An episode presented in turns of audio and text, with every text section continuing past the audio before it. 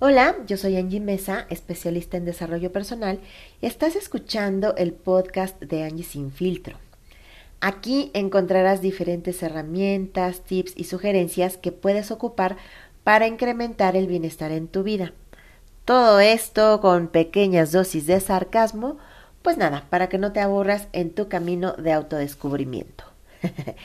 en este capítulo platicaremos acerca de tres puntos importantes que debemos soltar ya con respecto a nuestras expectativas sobre un amor ideal, sobre todo en pareja, por supuesto.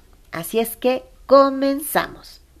Veamos, la industria del cine, la publicidad en medios y hasta la literatura nos han llenado la mente con una serie de conceptos sobre el amor ideal. Entonces vamos creciendo a lo largo de nuestra vida entre el deseo de realizar ese sueño y el sufrimiento por no lograrlo, pues así como le pasó a Blancanieves. Y vivieron felices para siempre. Qué estrés, queridos míos. Y es que en la actualidad las sociedades se han transformado de manera un tanto complejas. Eh, y aquí es donde queremos seguir encajando a veces conceptos que se crearon cientos de años atrás. Cada cultura, zona geográfica y religión tienen sus particularidades al respecto, por supuesto. Lo que es un hecho es que a nivel mundial todos o muchas personas en este planeta, alguna vez en nuestra vida, vamos a experimentar el sufrimiento por un amor mal correspondido. Así es que vámonos por partes. Primero, ¿qué diablos con el amor? ¿Por qué tiene que ser de cierta forma? ¿Por qué tienen que suceder ciertas acciones para que entonces valga ante los ojos del mundo este amor que yo le tengo a cierta persona.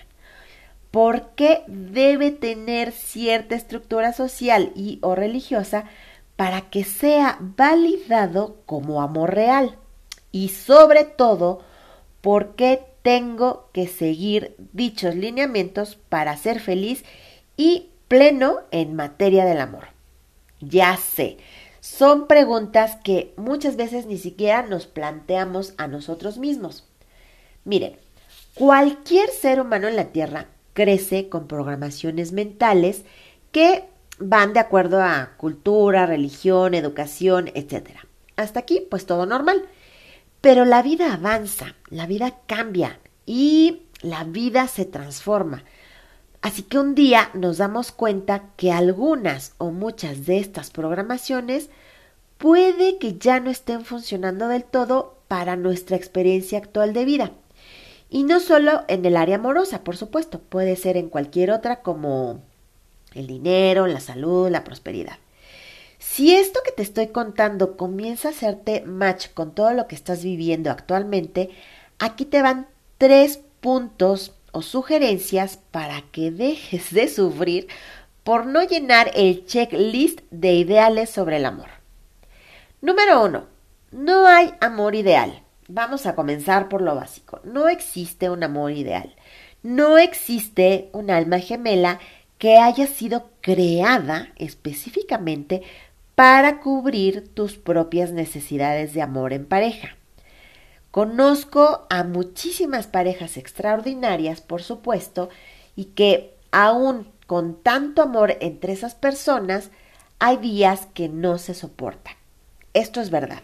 ¿Por qué? Pues porque no somos perfectos, porque los seres humanos somos un cúmulo de contradicciones.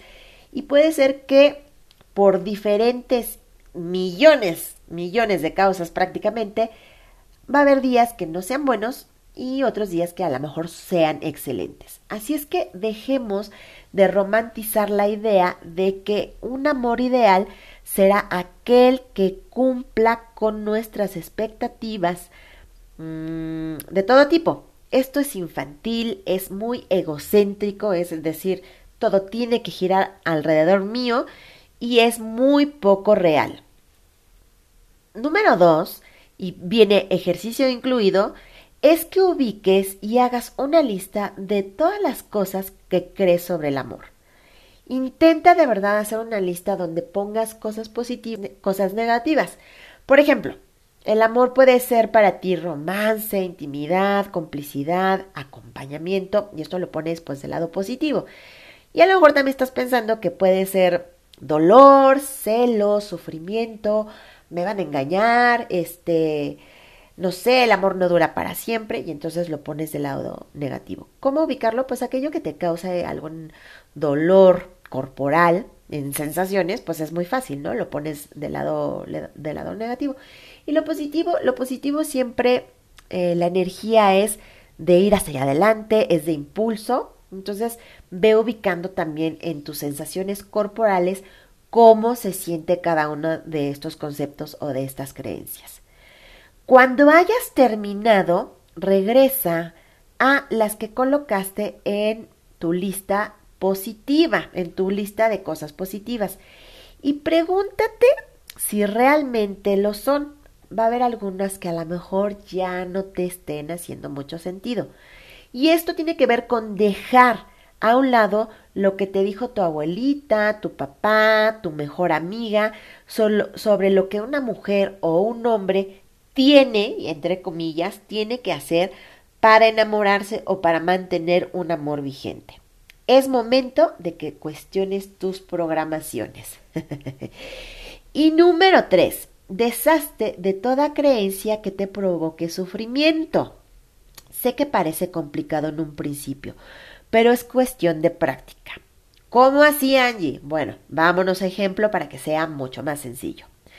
Si detectaste que una creencia tiene que ver con dolor, así, aunque lo hayas puesto del lado positivo, como, bueno, pues es que el amor tiene que ser sacrificado, pero pues esto me lo enseñaron y creo que sí.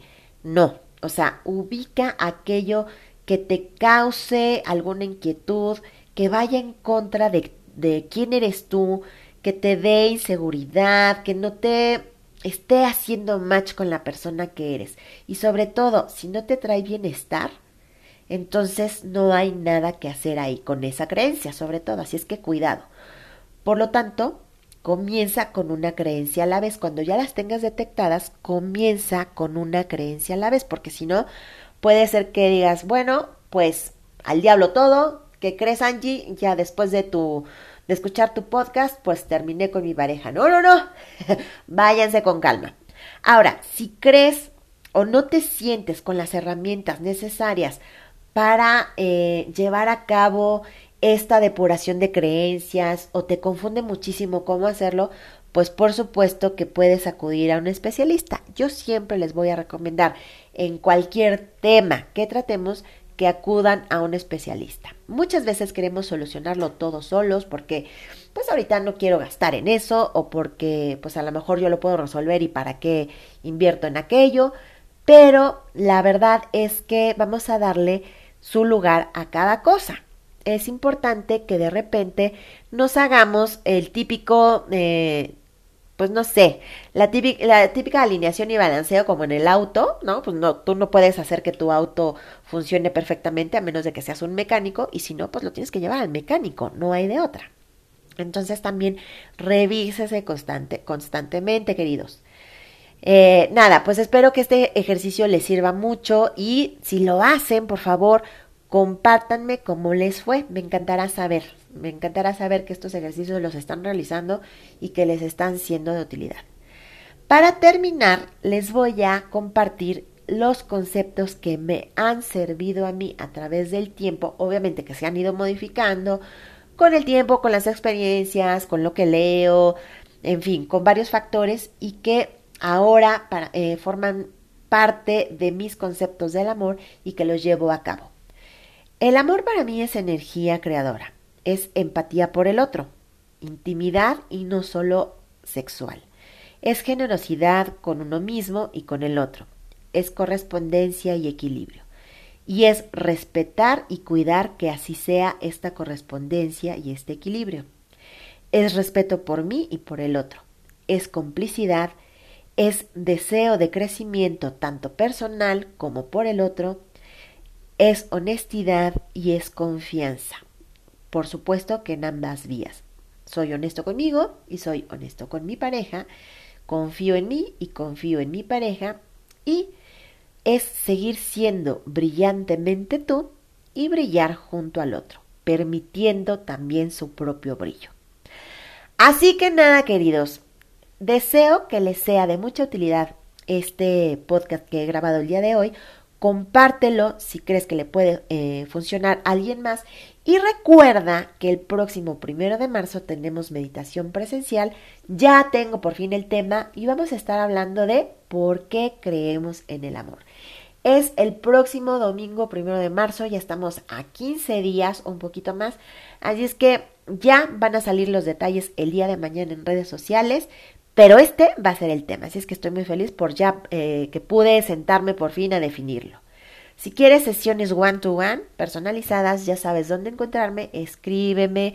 estoy en Instagram, estoy en Facebook. Las personas que reciben este podcast regularmente también tienen mis contactos en redes sociales. Si no sabes dónde encontrarme, puedes mandarme un mensaje vía WhatsApp al 55 54 32 58 83. Me despido de ustedes con un gran beso, un abrazo, deseándoles que tengan una vida satisfactoria, plena y feliz. Nos escuchamos la próxima semana.